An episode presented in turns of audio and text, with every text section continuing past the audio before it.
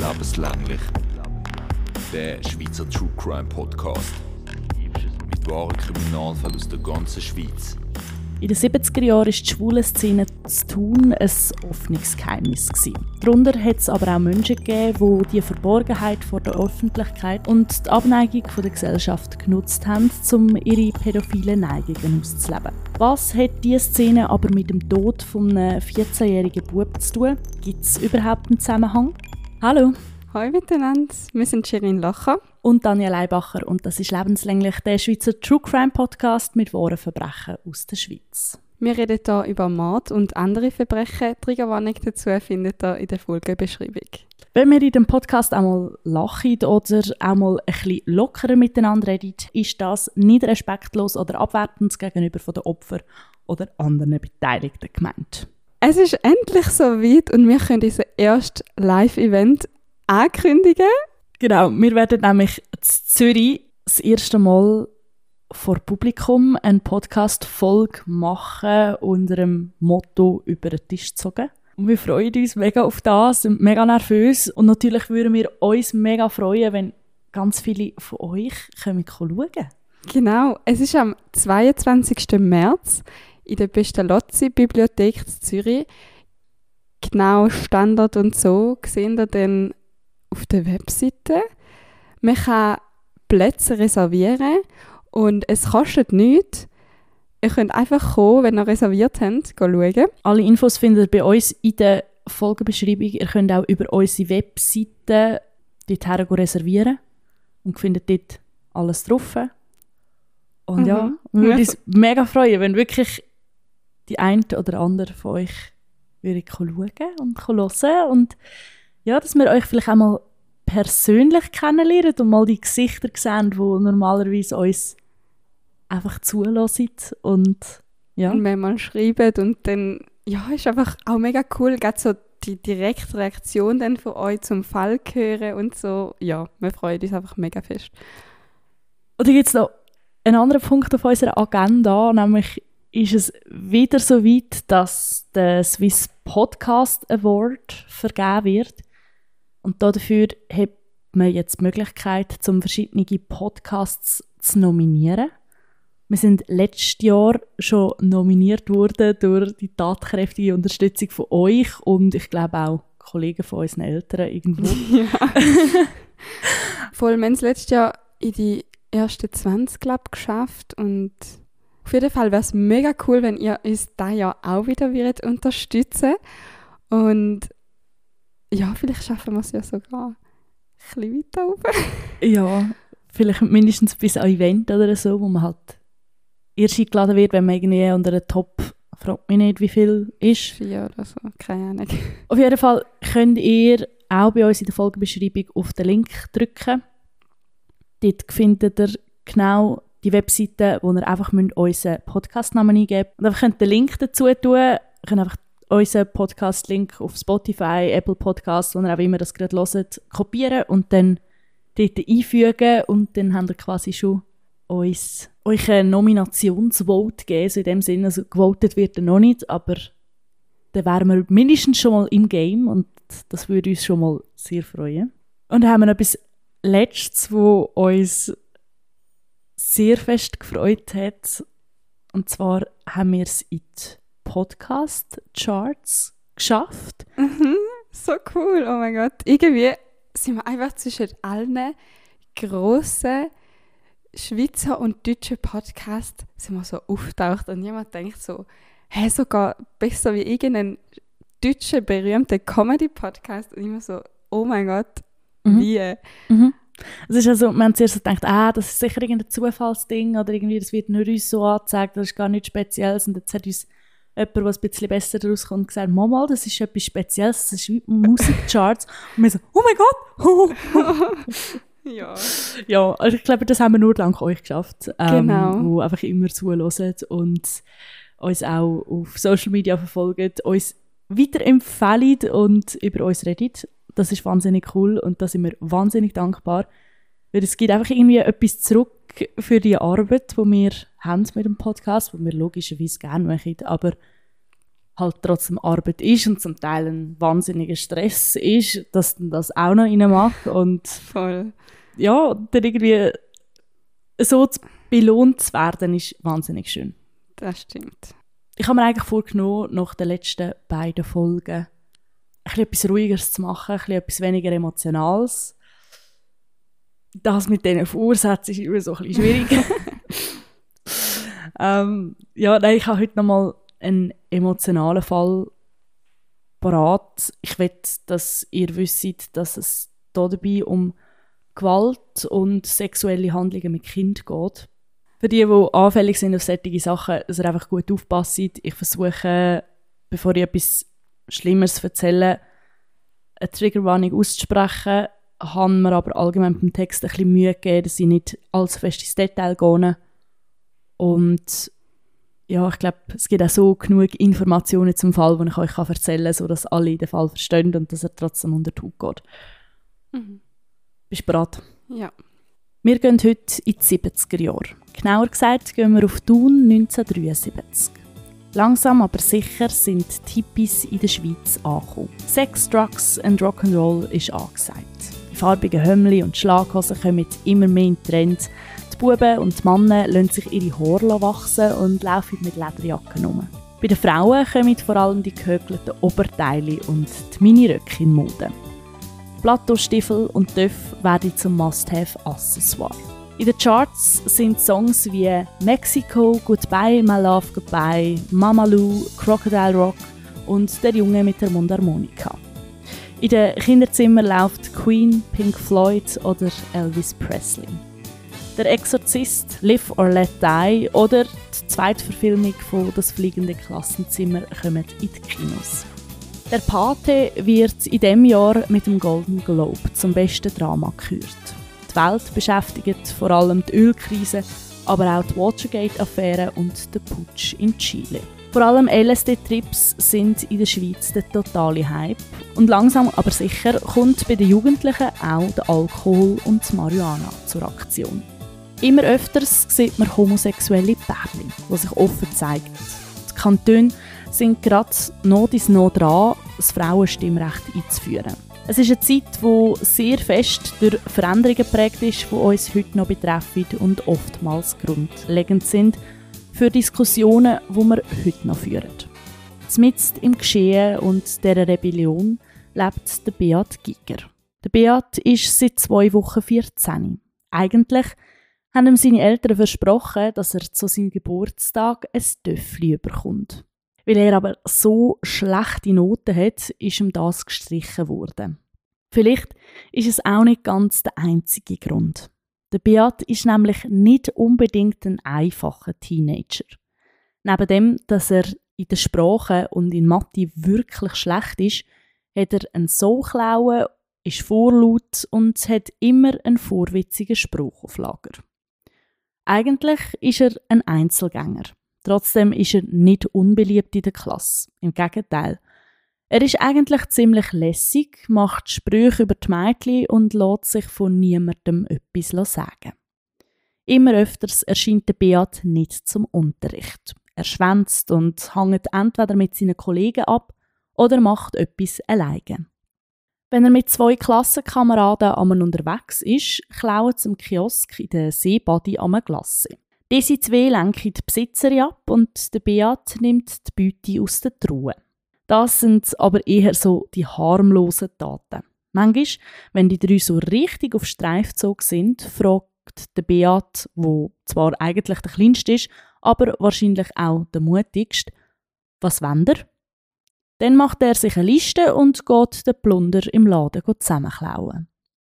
Ab und zu nehmen die drei Buben von irgendwelchen Veloständern auch Töfflis mit. Sie bauen sie auseinander und wieder zusammen. Weil es dann aber meistens nicht mehr funktioniert, können sie die irgendwo anstellen und nehmen sie dort ein anderes mit. Am blonden Bengel hängt die Haar bis auf die Schultern. Und in der Sonne, wo an dem Pfingstsamstag so schön scheint, glänzt es goldig.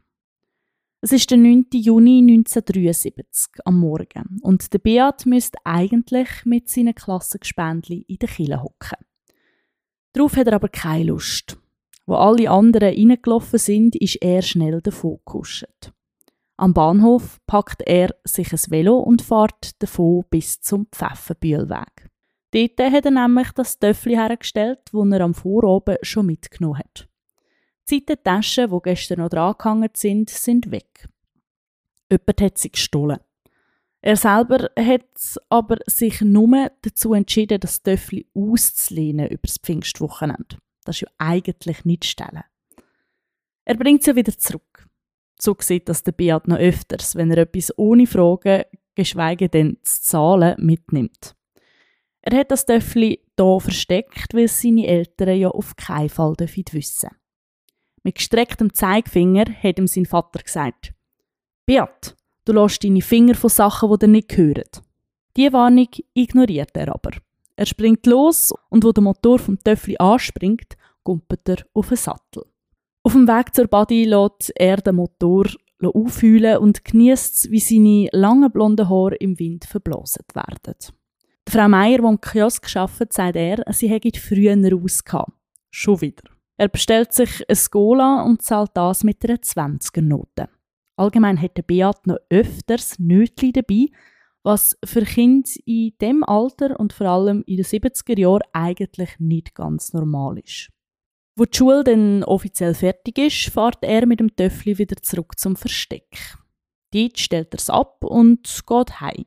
Daheim wartet schon wieder der nächste Streit. Zwar gibt es zum Mittag im Beat sein Lieblingsessen Pommes frites mit Schweinschnitzel, Erbsli und Rüebli.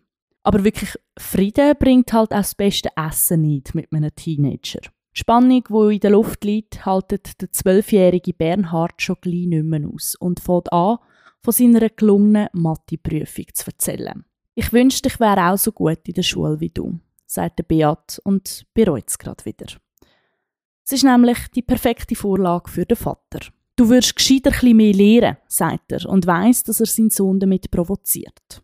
Die Mutter geht dazwischen, es sei Pfingsten und sie will keinen Streit jetzt. Alle essen wortlos weiter, bis der Vater wieder die Ruhe bricht. Heute Abend machen wir ein Pferdchen um sie. Und einem Restaurant gehen wir alle ein grosses Glas essen. Dass sie insgeheim geplant haben, dann auch noch an ein paar Mottogeschäfte vorbeizufahren und am Beat ein Töffel zu kaufen, verraten sie nicht. Der Beat hat ihnen immer wieder Lampen gemacht.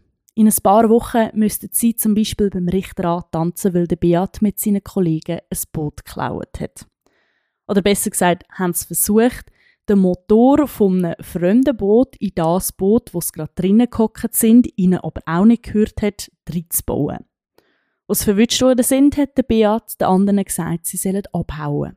Die Schuld hat er allein auf sich genommen. Einfach ist es sicher nicht für die Eltern. Aber natürlich lieben sie ihren Sohn trotzdem und wenn es sein grösster Wunsch ist, ein Töffel überzukommen, dann soll er das überkommen. Am Abend beim Nacht streitet er wieder einig mit seinen Eltern. In seinen Augen haben sie, seine kleinen Brüder, viel lieber als ihn. Der Bernhard ist gescheiter und bräver als er, er bringt bessere Noten heim und ist nicht so explosiv wie er selber. Man muss dazu sagen, zu dieser Zeit ist es noch nicht üblich dass man bei Kindern, die in der Schule auffällig sind, sich nicht haben können konzentrieren und gerne mal ausgerastet sind, das psychologisch abzuklären. Legasthenie oder auch Hyperaktivität oder ADS, ADHS sind noch kein Thema gewesen. Ob der Beat darunter gelitten hat oder einfach wirklich nur keinen Bock gehabt hat, kann man heute wahrscheinlich im Nachhinein nicht mehr so einfach nachweisen. Ich finde es so blöd, weil irgendwie klingt jetzt alles so schön. Logisch hast du ein kleines Problem, Bub, aber ach, irgendetwas muss ja passieren und ach, ich will nicht, dass etwas passiert. ich weiß, was du meinst. Vielleicht müssen wir einen zweiten Podcast aufnehmen, wo wir einfach nur noch schöne Geschichten ja, erzählen. Weil mhm. es ist so, er kommt trotzdem mit Töffel obwohl er die ganze Blöde, das ist ja mega herzig. Ja. ja. ja.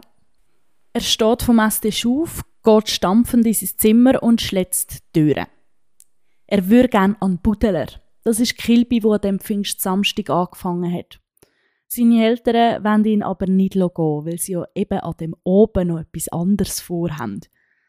Sie wollten ja eigentlich mit der ganzen Familie die Pfingstfahrt machen und den Beat nachträglich zu, zu seinem Geburtstag dorthin einladen. Er wird aber eben lieber an den Budeler. Dort sind seine Kollegen und das wäre doch viel cooler, weder mit seinen Eltern den Samstag oben zu verbringen. Am Friedenslieb legt er die schönen Kleider an, die ihm seine Mami die Adelheid parat gelegt hat. Er überlegt sich aber gleich einen Plan, wie er dann könnte abhauen, wo seine Mutter an die Türe klopft. Sie hat vergessen, der Großmutter das Datum und die Zeit einem Arzt untersucht zu geben und wird jetzt gern, dass der Beat noch schnell mit dem Velo bei ihr vorbeifährt und einen Zettel bringt. Das kommt am 14-Jährigen wie geschliffen. Zur Verwunderung von seinen Eltern packt er den Zettel und macht sich auf den Weg zum Grossi. Der Vater mahnt ihn noch, dass er sofort wieder zurückkommen soll. Er weiß, dass er mit dem Velo nicht mehr als eine Viertelstunde her und eine Viertelstunde wieder zurück braucht. Der Beat denkt aber nicht dran. Er packt seinen Göppel und fährt damit bis zum Töffli, wo er sich für das Wochenende ja eben ausgelehnt hat. Ein paar Minuten später kommt der Beat auf der Lachenwiese beim Budeler an. Dort trifft er seine Kollegen und die Eva, den Namen habe ich geändert. Mit ihr hockt er in ein Butschi-Auto oder deutsche Auto, Scooter, wie man halt dem eben sagen will. Zwei Runden lang putschen sie in die anderen rein und werden von ihnen getutscht. Als sie dann wieder aussteigen, kommt ein Mann auf den Beat zu. Er versperrt ihm den Weg.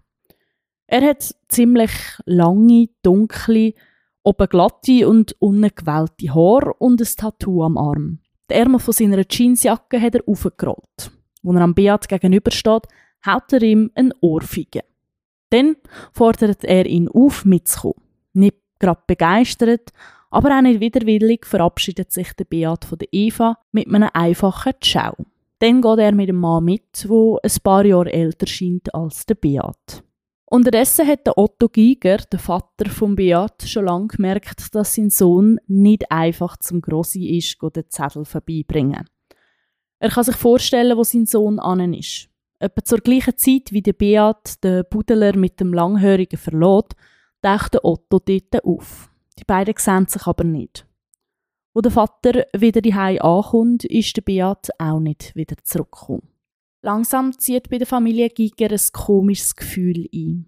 Der Adelheid kommen unglaublich viele Sachen in den Sinn, was hätte passiert sein Dass ihr Sohn irgendwo in einem Graben unterliegt und sich nicht mehr bewegen kann, weil er von seinem Velo geflogen ist oder dass er mit irgendjemandem Streit angefangen hat, verprügelt worden ist und jetzt wie ein Häufchen Elend irgendwo hockt und hofft, dass seine Eltern ihn abholen Die ganze Nacht ist der Beat nicht auftaucht.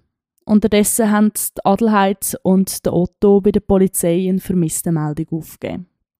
Sie haben gehofft, dass er zu seinen Verwandten ins Eritz gefahren ist. Aber auch dort ist er nicht auftaucht. Am nächsten Morgen ist es kalt. Auf jeden Fall kälter als noch an den Tag vorher.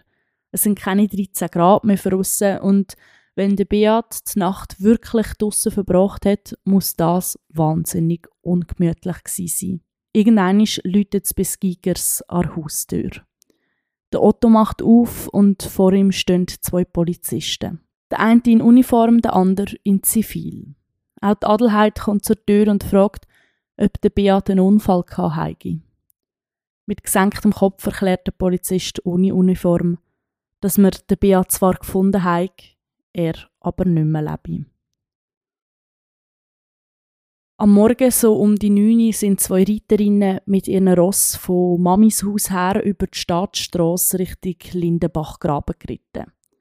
Als gerade oberhalb der Mühle Lindenbach sind, scheuchen die Ross plötzlich. Aus Absteigung sehen sie am Hang den leblosen Körper von Beat, dem 14-jährigen Bub. Die eine von beiden Reiterinnen ist gerade einmal ein Jahr älter.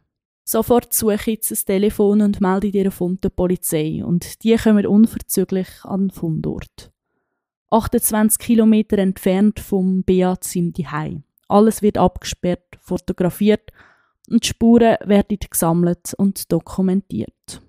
Der Bub ist angelegt, bis auf seine weißen Schwedenzockeli. Die sind weit und breit nie zu sehen. Sie wissen ziemlich gleich, dass es der Beat ist. Er hat in der Hosentasche immer noch sein Portemonnaie mit seinem Mitgliederausweis für den Schweizer Skiverband drin. Der Beat liegt kopfabwärts auf dem Bauch am unteren Teil vom Abhang. Am rechten Unterschenkel hat er einen offenen Bruch und die Leichenstarre hat beim Bub schon eingesetzt. Obwohl er keine Schuhe mehr anhat, sind seine weißen Socken noch sauber, was es für die ErmittlerInnen ziemlich schnell klar macht, dass es nicht einfach ein Selbstunfall hätte können sein. Am Fundort findet die Polizei nichts, wo auf einen Kampf hinweisen aber dafür eine Rutschspur, die von zoberst bis hin zum Beat führt. Auf der Straße, wo oben am Hang durchgeht, findet sie eine starke Bremsspur einem Auto. Kurz vor der Drüne sind die Spuren ErmittlerInnen fertig und der Leichnam kann auf Bern ins Gerichtsmedizinische Institut gebracht werden. Auch der Otto Giger ist dort hier unterwegs. Er muss seinen Sohn identifizieren. Am Oben werden durch die Lautsprecher in allen Teilen von Thun und der Umgebung Meldungen durchgegeben. Es werden Züge gesucht, die der Beat am Vorabend noch gesehen haben – irgendetwas Komisches vernommen haben oder etwas gehört haben. Auch die Medien werden beizogen und sofort werden im Radio und Fernsehen Eilmeldungen durchgegeben. Der Vater von Beat, der Lehrer und auch seine KlassenkameradInnen werden noch zur gleichen Zeit von der Polizei vernommen. Draussen laufen die Ermittlungen schon auf Hochtouren. Überall sind Patrouillen und auch das Militär unterwegs. Nach der 9 findet eine Gruppe Polizisten dann das Velo vom Beat, dort, wo er es am Vorabend durch sein geklaute gelbe Töffel eingetuscht hat. Und am gleichen Abend steht auch der Blick vor die Türen des Gigers. Am Pfingstmontag wird dann ein spezielles Sachbearbeitungsbüro eingerichtet. Sie sind dafür zuständig, Zeugenaussagen zusammenzutragen und alles ein bisschen zu bündeln und zu büscheln alle, und damit meine ich wirklich alle verfügbaren PolizistInnen aus den umliegenden Gemeinden, von der Seepolizei, von der Polizeischule, der Autobahnpolizei etc., alle werden aufgeboten. Und währenddem für die Polizei die Ermittlungen schon voll am Laufen sind, startet für die Familie Giger ein Spiessroutenlauf. Die Adelheid Giger organisiert schwarze Kleider für alle aus der Familie, weil sie so etwas eigentlich nicht haben. Die Leute gaffen, reden hinter dem Rücken, schicken Sargbuckis und Kränze. Sie reden schlecht über die Familie, vor allem über den Otto. Was aber noch viel schlimmer ist, sie reden schlecht über den Beat, dass er ein Lausbub war und ständig krumme Sachen getragen. Bei der Polizei melden sich unterdessen Leute, die etwas gesehen oder gehört haben. So zum Beispiel vier Personen, die einen dunklen Mercedes mit wahrscheinlich einem Autokennzeichen von Basel-Stadt gesehen haben. An dem oben, etwa am 11 Uhr, auf der Staatsstrasse. Der März habe ich angehalten und dann sind vier, wahrscheinlich Buben, mit ihren Töffel rundum gestanden und haben mit dem Fahrer geredet. Etwa 80 Meter weiter sei in der Böschung ein Körper wie tot dort gelegen. Aber die Polizei findet das Auto nicht. Sie findet auch die vier Buben mit dem Töffli nicht. Am 13. Juni kommt der Autopsiebericht vom Beat. Wer das jetzt nicht hören ähm, kann ein bisschen weiter spulen. Die ganz schlimmen Sachen habe ich aber rausgenommen. Irgendjemand muss ihm mit einem harten Gegenstand auf den Kopf gehauen haben. Er hat ein gewaltiges Hämatom und unter der Haut staut sich das Blut. Das Gesicht ist aufgeschwollen, dazu kommen all die kleinen roten Pünktchen im Beat im Gesicht, am Kopf und in den Augen. Seine Herzhöhlen sind geweitet und man stellt eine akute Stauung der inneren Organe fest und ein akutes interstitielles Lungenemphysem. Auf der Brust hat der Beat Hautdruckmarken und Blutungen. Sein Gesicht ist eingeschlagen wie nach einer Schlägerei. Auch an seinen Organen hat er rote Blutflecken. Es steht noch mehr in dem Autopsiebericht, den ich euch jetzt eigentlich ersparen will. Das Wichtige ist, der Mediziner ist sich nach dieser gründlichen Untersuchung sicher, der Beat ist an einem gewaltsamen Tod gestorben. Er ist erstickt worden. Der Todeszeitpunkt muss zwischen dem 10 und dem 12 Uhr Nacht am Pfingstsamstag liegen. Also ein Zeitfenster von zwei Stunden. Anzeichen auf einen sexuellen Übergriff gibt es aber keine. Wahrscheinlich war der Beat gefesselt. Gewesen. Auf jeden Fall wird das die striemenartigen Blutergüsse und Schürfungen an seinen Handgelenken erklären. Als man den Beat gefunden hat, hat er eine Schnur um den Hals mit einem Knopf. So ähnlich wie man ihn in der Segelschule lehrt. Der Beat hat mehrere Bootsbesitzer und Segler gekönnt. Darunter auch der Mann, der er ihm das Boot geklaut hat. Aber ob der wirklich zu sättigen Mitteln gegriffen hätte? Etwas muss ich jetzt schon mal sagen. Der Fall von Beat Giger ist bis heute ungelöst. Es gibt aber mehrere Theorien. Sherry nicht auch. Hä? Oh mein Gott, ich habe gedacht, es ist der Typ, der ihn dort abgeholt hat beim Jahrmarkt oder bei dem... Beim Budeler. Ja. Hm. Und vor allem, da haben ja auch mega viele andere Leute gesehen, zum Beispiel seine Kollegin oder Freundin oder wer, wo mit ihm im Auto gesessen ist, im deutschen Auto. Also, Wir kommen jetzt äh, zu den Gründen, warum es es gewesen sein warum es es nicht gewesen sein Wir haben andere Theorien, die auch plausibel sind. Die einen sind ein bisschen wirr, andere ein bisschen eher plausibel. Die Polizei hat in der Zeit der Fahndung unzählige Personen vernommen und auch einige verhaftet. Schlussendlich haben sie dann aber alle wegen mangelnder Beweis wieder müssen freilassen. Ich habe für die Recherche von dem Fall wieder ein Buch gelesen. Wer hat es gedacht? Und zwar das, was Franziska Streun im Auftrag von Bernhard Giger geschrieben hat. Sie hat mit der Familie von Beat geredet, aber auch mit ein paar Ermittlern. Sie hat versucht, mit Hilfe der Akten, die er die Familie zur Verfügung gestellt hat, alle beteiligten Zeuginnen und Verdächtigen ausfindig zu machen. Sie erwähnt die meisten Leute nur mit Initialen oder mit ihren Übernahmen, was zum Lesen schon sehr kompliziert ist, zum Hören aber wahrscheinlich unmöglich, dass man die Leute dann auch noch auseinanderhalten können. Ich habe darum die meisten Namen weggelassen. Bei denen, die ich aber erwähne, habe ich den Namen entweder mit den Initialen selber erfunden oder die Spitznamen uminterpretiert. Es sind also fiktive Namen und sollen nur helfen, die Sache besser zu verstehen, wie ich euch jetzt erzähle. Die Theorie mit dem Bootsbesitzer wird im Buch und auch in anderen Berichterstattungen sonst nicht mehr so gross erwähnt. Wahrscheinlich ist es auch mehr eine Idee, aber ohne Hand und Füße. Adelheid Giger hat sich nach dem Tod von ihrem Sohn auch an eine Begegnung erinnert, wo sie 14 Jahre im Voraus hatte. Sie ist mit dem Beat hochschwanger und mit einer Kollegin zu der Bushaltestelle gelaufen. In dieser Zeit um Pfingsten sind immer sehr viele Fahrende oder wie man zu dieser Zeit noch gesagt hat, Zigeuner zu tun gewesen. Sie haben sich nicht selten mit schwarzer Magie beschäftigt und sind vielleicht auch darum von vielen in der Bevölkerung eher gemieden worden. An dem Tag im April ist eine von diesen Fahrenden vor der Adelheid und ihrer Freundin gelaufen. Die Adelheid flüstert, das ist doch sicher eine Zigeunerin. Die Frau vor ihnen hört das, kehrt sich um und sagt zu ihr, ich verfluche dich, dich und dein Kind, es wird sterben. Der Adelheid fährt das ein und sie erzählt am Otto davon. Und dann aber ein paar Wochen später der Beat auf die Welt kommt und gesund und munter ist, geraten die schlimmen Ängste wieder in den Hintergrund. Nach dem Tod von Beat macht sie sich Gedanken darüber, ob ihr Sohn vielleicht wirklich wegen dem Fluch hätte müssen sterben. Wissen wird sie das nie. Und Leute, die nicht an Flüche und schwarze Magie glauben, werden sie dafür wahrscheinlich belächeln. Ich würde jetzt nicht sagen, dass ich an schwarze Magie glaube, aber ich glaube daran, dass ein so ein ausgesprochener Fluch vielleicht Einfluss auf die Verhaltensweise und die Entscheidungen von Personen kann haben. Und dann im weiteren Sinn so ein Fluch vielleicht tatsächlich schlimme Folgen kann haben. Das ist so ein bisschen ähnlich wie mit dem Horoskop. Ich glaube, bei denen, die daran glauben, bei denen wird es wahr und bei denen, die nicht daran glauben, bei denen nicht. So in dem Sinn. Ja, voll. Ich kann es mir auch vorstellen, eben, obwohl ich nicht irgendwie mega abergläubisch bin oder so, also gar nicht, aber trotzdem, wenn du so an etwas glaubst, dann nimmt es wirklich so ein bisschen Teil von deinem Leben vielleicht. Mhm.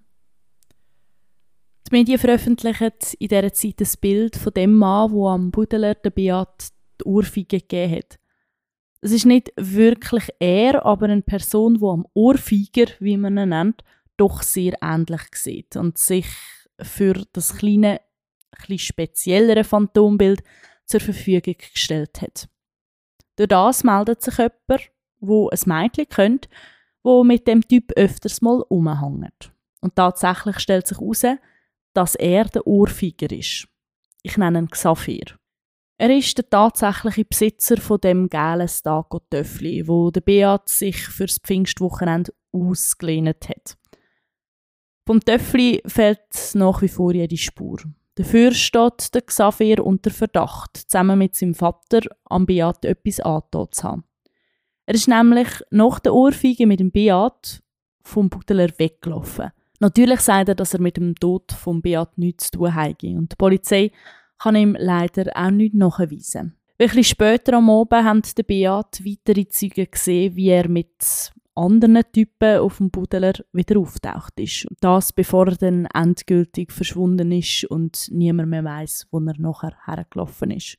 Also das heißt, wo man den Beat das letzte Mal gesehen hat, ist er nicht mit dem Xavier unterwegs gewesen.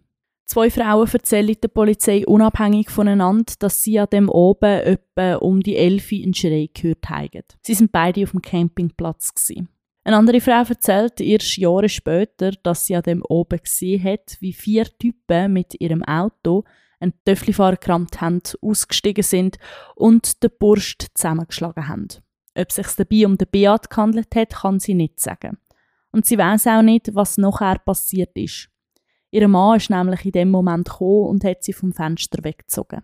Vielleicht ist es tatsächlich der Xavier mit Leuten aus der Familie oder mit Kollegen gewesen, die den tatsächlich den Beat dort zusammengeschlagen haben und ihm wollen einen Denkzettel verpassen.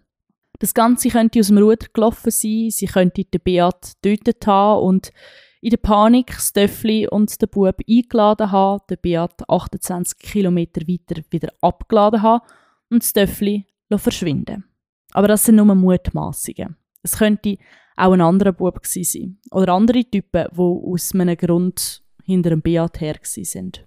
Also wie ist das genau? Der Xavier ist gesehen worden, oder es sind einfach Jungs gesehen worden, wo hätte können der Xavier und seine Kollegen gewesen sein, wo einen anderen jungen Typ verprügelt haben. Genau, also wenn man daran glaubt, es gibt Leute, die sind davon überzeugt, dass der Xavier ähm, verantwortlich ist für das Ganze, dass er Täter ist oder zu den Tätern gehört hat. Und wenn man jetzt davon ausgeht, dass er zum Beispiel so hässlich war drauf, dass Beat ihm das Töffel geklaut hat, dann wäre er vielleicht mit Kollegen unterwegs im Auto und da hat jetzt der Beat gesehen eben auf dem Töffel und der hat jetzt nicht gerammt aus Wut und hat ihn einfach zusammenschlagen oder so und das wäre halt eskaliert und sie hat ihn aus Versehen getötet oder vielleicht mit Absicht getötet.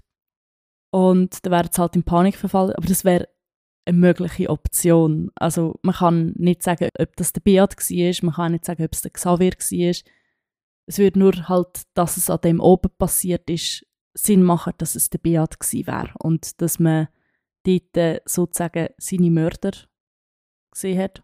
Eine Spur führt ins Herz vor schwulen Szenen, wo dort mal in Thun stark ausprägt war. Für das muss ich aber zuerst mal ausholen. Eigentlich ist die Homosexualität seit 1942 in der Schweiz nicht mehr strafbar. Das heißt aber noch lange nicht, dass nicht Heterosexuelle gleich behandelt worden sind wie Heterosexuelle. In der Gesellschaft ist schwul auch 1973 noch ein verbreitetes Schimpfwort. Viel mehr, als wir das heute noch können. Erst 1992 werden homosexuelle Personen vor dem Gesetz gleichgestellt. Gesellschaftlich sind sie es bis heute nicht.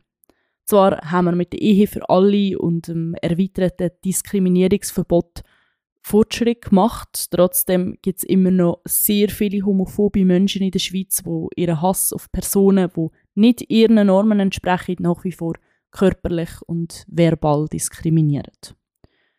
In den 70er Jahren ist die schwule Szene ein offenes Geheimnis. Zu tun auf dem Campingplatz, im Bonstetter Park, auf der Hofstetter Straße, beim Thunerhof, am Aargau, unterhalb vom Kursaal und vom Casino gibt es Gucklöcher im Holz der öffentlichen WCs. An der Wand sind Kritzeleien von Jünglingen, also Jugendlichen, die sich dort anbieten für pädosexuelle Männer. Die Teenager verdienen sich durch Spiele, wie die damals genannt werden, einen Zustupf oder kommen von ihren Freier ein Töffli oder einen Plattenspieler über. Pädosexuelle Personen sind von Pädophilie zu unterscheiden. Das ist mir irgendwo sehr wichtig. Pädophilie ist es, wenn sich Erwachsene zu Kindern und Jugendlichen hergezogen fühlen. Das alleine ist nicht strafbar, solange man nichts macht. Pädosexuelle sind die, wo ihre Gelüste dann aber auch ausleben. Und dafür kommen sie dann eben an diese Treffpunkte. Sie suchen sich Jugendliche, die zuschauen, wenn sie onanieren, oder Buben, die sich für sie die Hosen ablassen. Das heißt nicht, dass sie direkt mit diesen Jungen Sex haben. Und trotzdem ist das eine strafbare sexuelle Handlung mit Kind. Ist das dort mal auch schon so gewesen? Ja, dort mal ist das Schutzalter sogar noch bei 20 gewesen. Heute liegt es bei 16, und zwar für alle. Dort mal ist es nur für homosexuelle Personen bei 20 gewesen.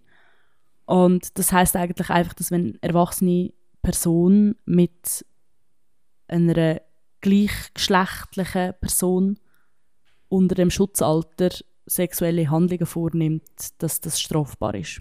Mhm. Und das ist in dem Fall so oder so, so weil die Jünglinge, wie wir denen gesagt haben, die sind meistens eben im Alter von Beat gewesen, so 13, 14. Ja. Die pädosexuelle Szene vermischt sich in dieser Zeit mit der schwulen Szene. Das heißt aber nicht, dass alle Pädosexuellen schwul sind oder umgekehrt. Man könnte jetzt meinen, dass die Erwachsenen die Buben benutzen für ihre sexuellen Handlungen. Und das ist sicher nicht zu dementieren. Wichtig ist aber, dass sich die Jugendlichen zu dieser Zeit überlegen gefühlt haben, weil sie die sexuell hungrigen Erwachsenen, größeren und stärkeren Männer so unter Kontrolle haben. In diesen Kreis hat es richtige Clubs gegeben. Geheime Bünde, die so eingeschweißt sind, dass keine Informationen gegen ausgedrungen sind. In diesen Bünden sind Polizisten, Oberrichter, Lehrer, Pöstler und Politiker. Gewesen. Männer, die die eine Frau und Kind hatten und gewusst haben, wenn je herauskommt, dass sie homosexuell sind, ist ihre Karriere und damit auch ihr Leben gelaufen. Viele Klassenkameraden von Beat erzählen, dass sich auch er für diese Menschen angeboten hat. Das würde erklären, wieso der Beat immer so viel Nötli bei sich hatte. Andere bestreiten, dass sie oder der Beat bei diesen Sachen mitgemacht haben. Aber gehen wir jetzt mal davon aus, der herzige Bub mit den blonden, länglichen Haaren, der schmalen, kindlichen Figur, hätte sich für die Männer prostituiert. Ab und zu bei ihren Spielen mitgemacht oder ihnen zugeschaut, wie es sich eins abholt. Für diese Szene Drogen gehandelt hätte und sich bei all dem ein Batzen Geld verdient hätte. Was ist, wenn er zu viel gewusst hat? Vielleicht hat der Biatz jemanden unter Druck gesetzt und damit droht, alle zu verraten. Vielleicht hat er etwas oder jemanden gesehen, was er nicht hätte sehen sollen.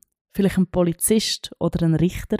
Jemand, der in der Lage gewesen wäre, so einige Tatsachen unter den Tisch zu kehren und vielleicht die richtigen Leute kennt hat, wo der Beat vielleicht nur hätte die Zellen einschüchtern und damit zu weit gegangen sind. Oder ihn tatsächlich hat die Zelle aus dem Weg geschaffen.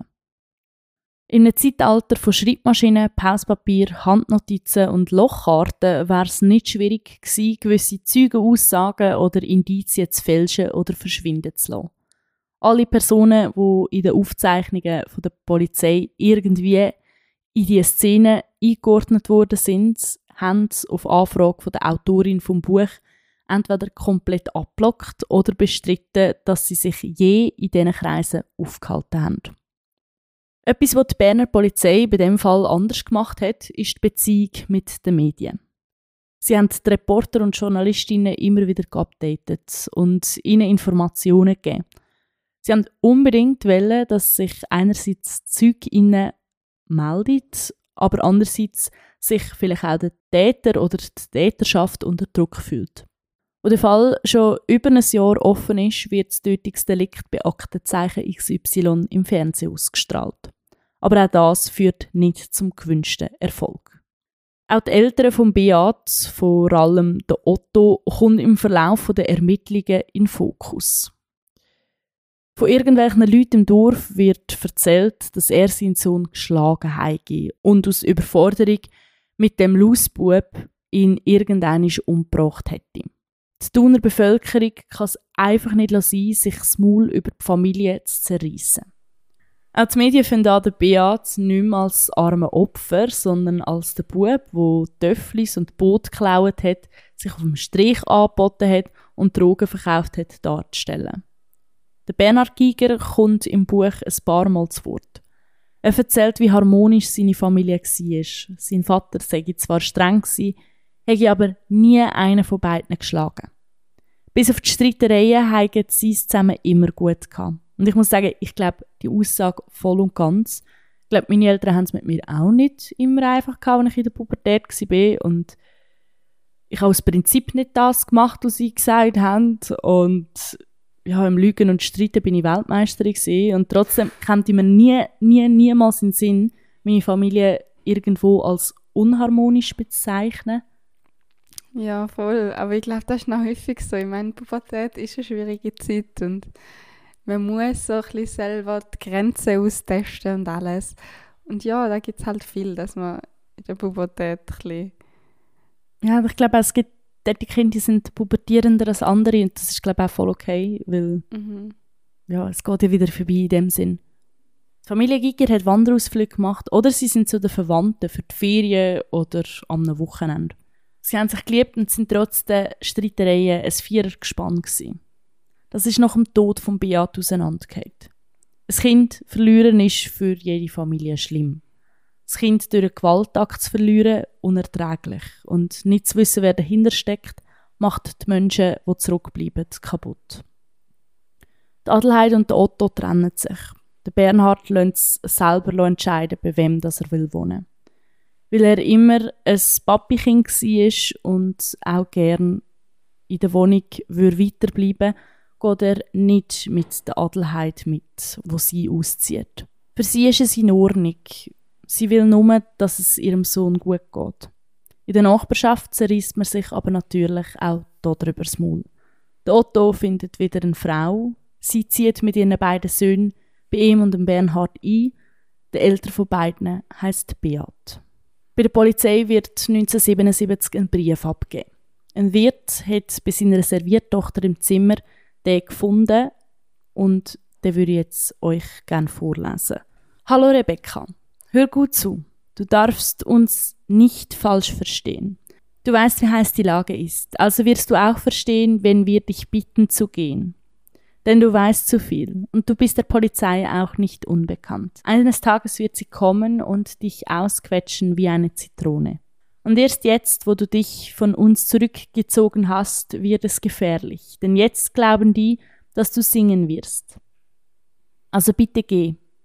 Es braucht ja nicht eine Ewigkeit zu sein, vielleicht ein Jahr. Ich hoffe, du verstehst uns. Es würde uns leid tun, wenn wir die Methode von Beat anwenden müssten. Drum noch einmal. Geh, geh, geh. Es ist für alle besser.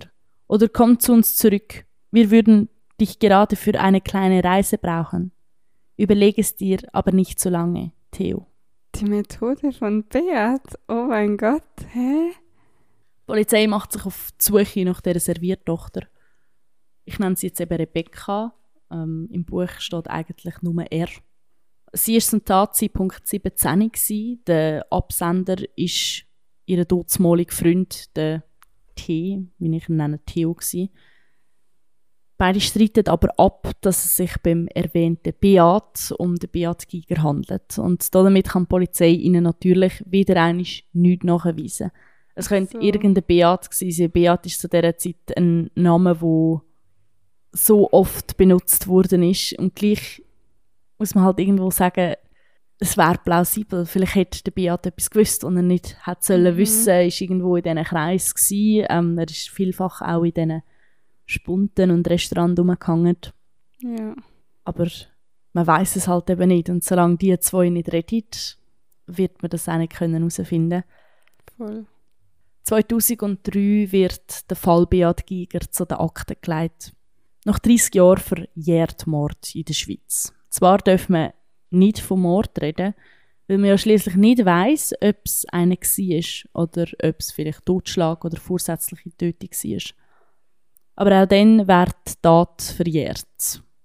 Die Verantwortlichen werden nie mehr zur Rechenschaft gezogen werden. Und auch wenn sie sich auf dem Sterbebett dazu entscheiden, auszupacken, werden die Komplizen und Komplizinnen ungestraft davonkommen. Vielleicht leben am Beat seine Peiniger nicht mehr. Das würde erklären, wieso sie so lange durchgehabt haben. Mittlerweile ist es 51 Jahre her. So lange mit einem so einem grauenhaften Geheimnis zu leben, ist hoffentlich eine Strafe und schmerzhaft. Vielleicht so fest, dass man gleich irgendeine noch die Wahrheit über den Beat seinen Tod werden erfahren. Er wäre heute 65. Wer weiß, wie sein Leben verlaufen wäre. Er hat auf jeden Fall sein eigenes Töffel bekommen.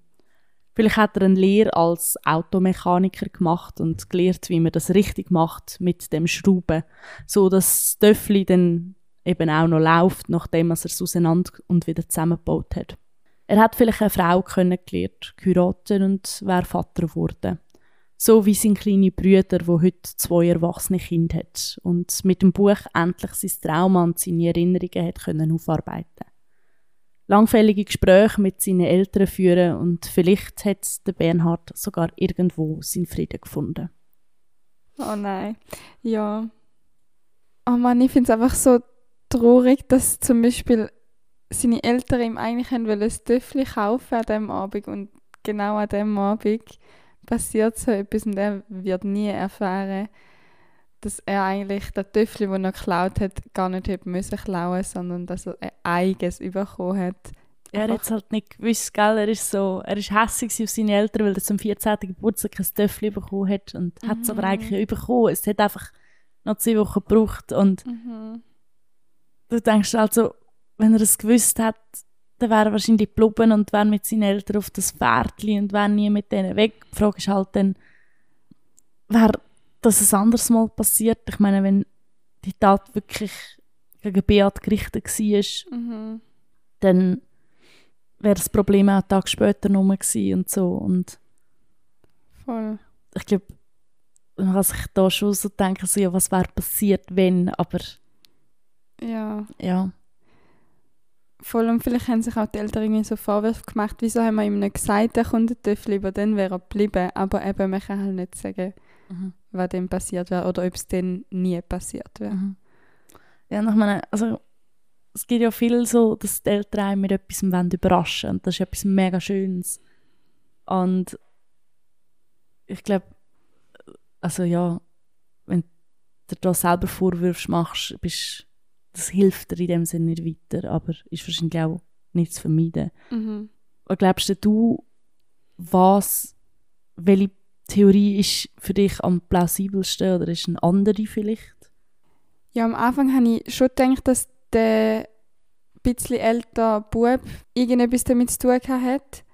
Aber irgendwie, ja, er ist nachher wieder zurückgekommen an Yama sozusagen oder Kilby Darum bin ich jetzt eher der Meinung, dass etwas zu tun hat mit der schwulen Szene oder eben der pädophilen Szene, wie man dem soll sagen.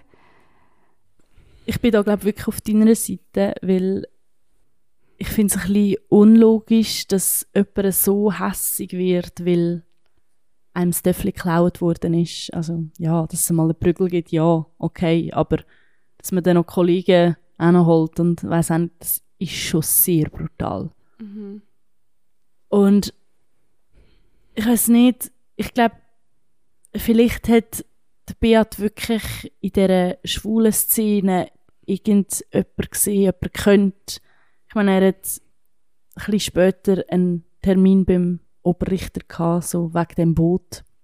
Mhm meine, was wäre, wenn er irgendwie die ermittelnden Polizistinnen oder Polizisten in dem Fall ähm, könnt hätte oder der Oberrichter könnt hätte, wo eben in der Szene verkehrt hat und einfach gesagt hat, hey, wenn ihr mich bestraft, dann erzähle ich das. Mhm. Und dass dadurch die Angst entstanden wäre, dass der Bub wirklich, sie könnte in die Luft fliegen. Ich meine, das wären so viele mächtige Menschen, die dort innen sind, die Angst um ihre Existenz haben. Voll. Die Existenz, die in der Hand von einem kleinen Bub liegt. Und das kann man schon vorstellen, dass das sehr ein grosser Druck ist und auch vor allem ein Motiv. Was ich mich dann halt einfach frage, ist, wenn wirklich so mächtige Menschen den Tod von Bea zu verantworten haben, warum ist es denn so amateur- und stümperhaft gemacht worden, ähm, dass er einfach irgendwie neu mit abgeladen worden ist und es ist, es ist alles so komisch. Ich glaube wirklich einfach mega fest daran, dass der Fall eigentlich auch können gelöst werden dass es aber Menschen in den Ermittlungen gegeben hat, die nicht haben wollen, dass der Fall gelöst wird. Das merkt man auch so ein bisschen in dem Buch. Franziska Streun lässt wirklich mega viel irgendwelche Züge rein, Klassenkameraden rein, Polizei, ähm, irgendwie der, der dort mal zu tun auf der Gemeinde geschafft hat, irgendwie. Und sie lässt die alle zu Wort kommen. Und sie hat auch zum Beispiel den Xavier angefragt und so und mit denen allen geredet. Und tut denen ihre Meinung quasi porträtieren, auch in dem Buch. Und da gibt es gewisse, die wirklich sagen so, hey, ja, also, es hat mega viele gegeben, die dort in dieser Szene unterwegs gewesen sind und ja, klar, also, es war ein offenes Geheimnis und alles. Und dann andere sagen, was, von dem habe ich ja noch nie etwas gehört. Nein, glaube ich eh nicht, das kann ja gar nicht sein. Also, weißt so, und du einfach so bist, so, wer lügt jetzt? Mhm. Wer erfindet jetzt etwas? Wo, also, warum lügen die Menschen? Und das ist, ja, Ja, ich kann mir schon mega gut vorstellen, früher ist auch heutzutage manchmal noch ist schwul sein oder so halt einfach in einem Job nicht gern gesehen und dann kommst gerade irgendwie, wirst gerade degradiert und bist nicht mehr gleich viel wert und keine Ahnung was. Und dort mal hätte es eben können sein, dass du den Job verlierst oder so. Und dann kann ich mir gut vorstellen, dass die höheren Leute so unter Druck sind, dass ihnen sein Geheimnis irgendwie rauskommt, dass sie einfach alles dafür gemacht haben, dass es eben nicht passiert.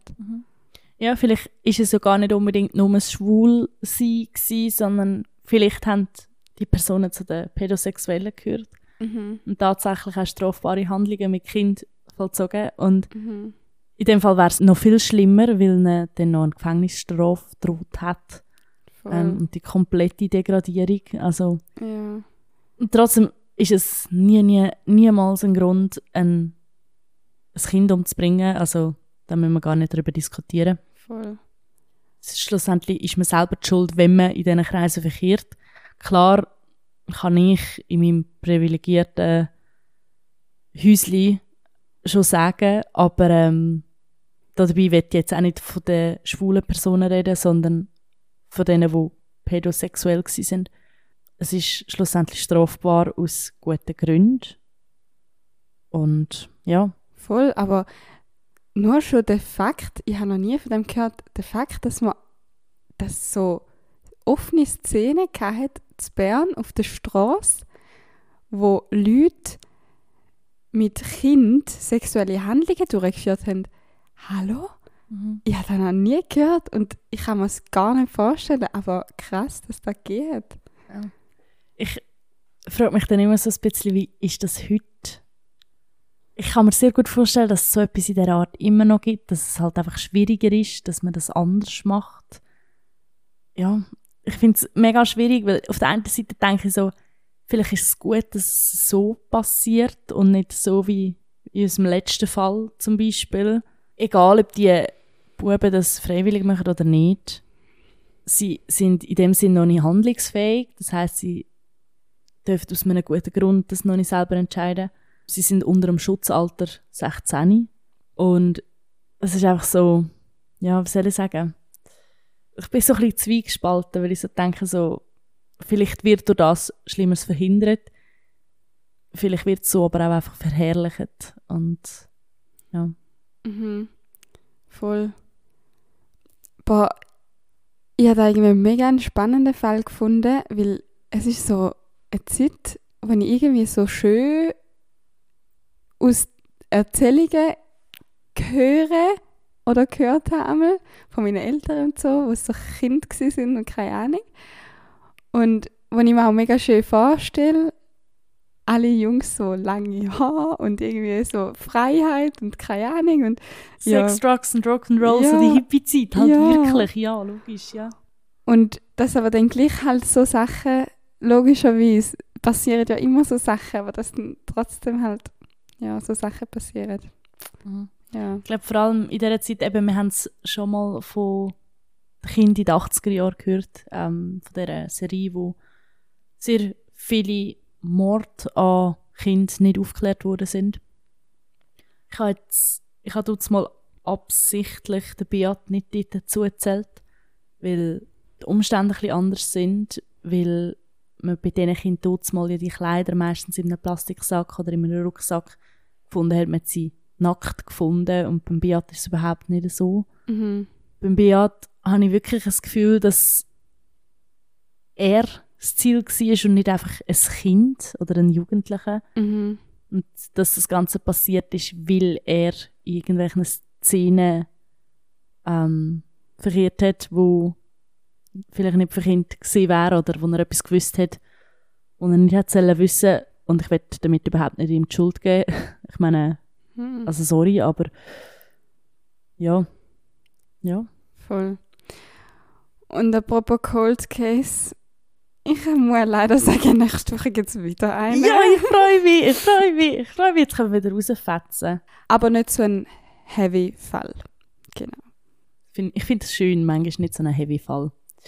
Und ich, ich freue mich immer auf Cold Cases, weil ich liebe es zu rätseln und ich liebe es, Theorie aufzustellen. Ich weiß, es ist nicht bei allen so und ich habe mir jetzt an das Versprechen gehalten, dass ich ein halbes Jahr lang kein Cold Case gemacht habe. Der letzte ist nämlich aus dem Juli, für all die, die sagen, der ist schon wieder ein Cold Case.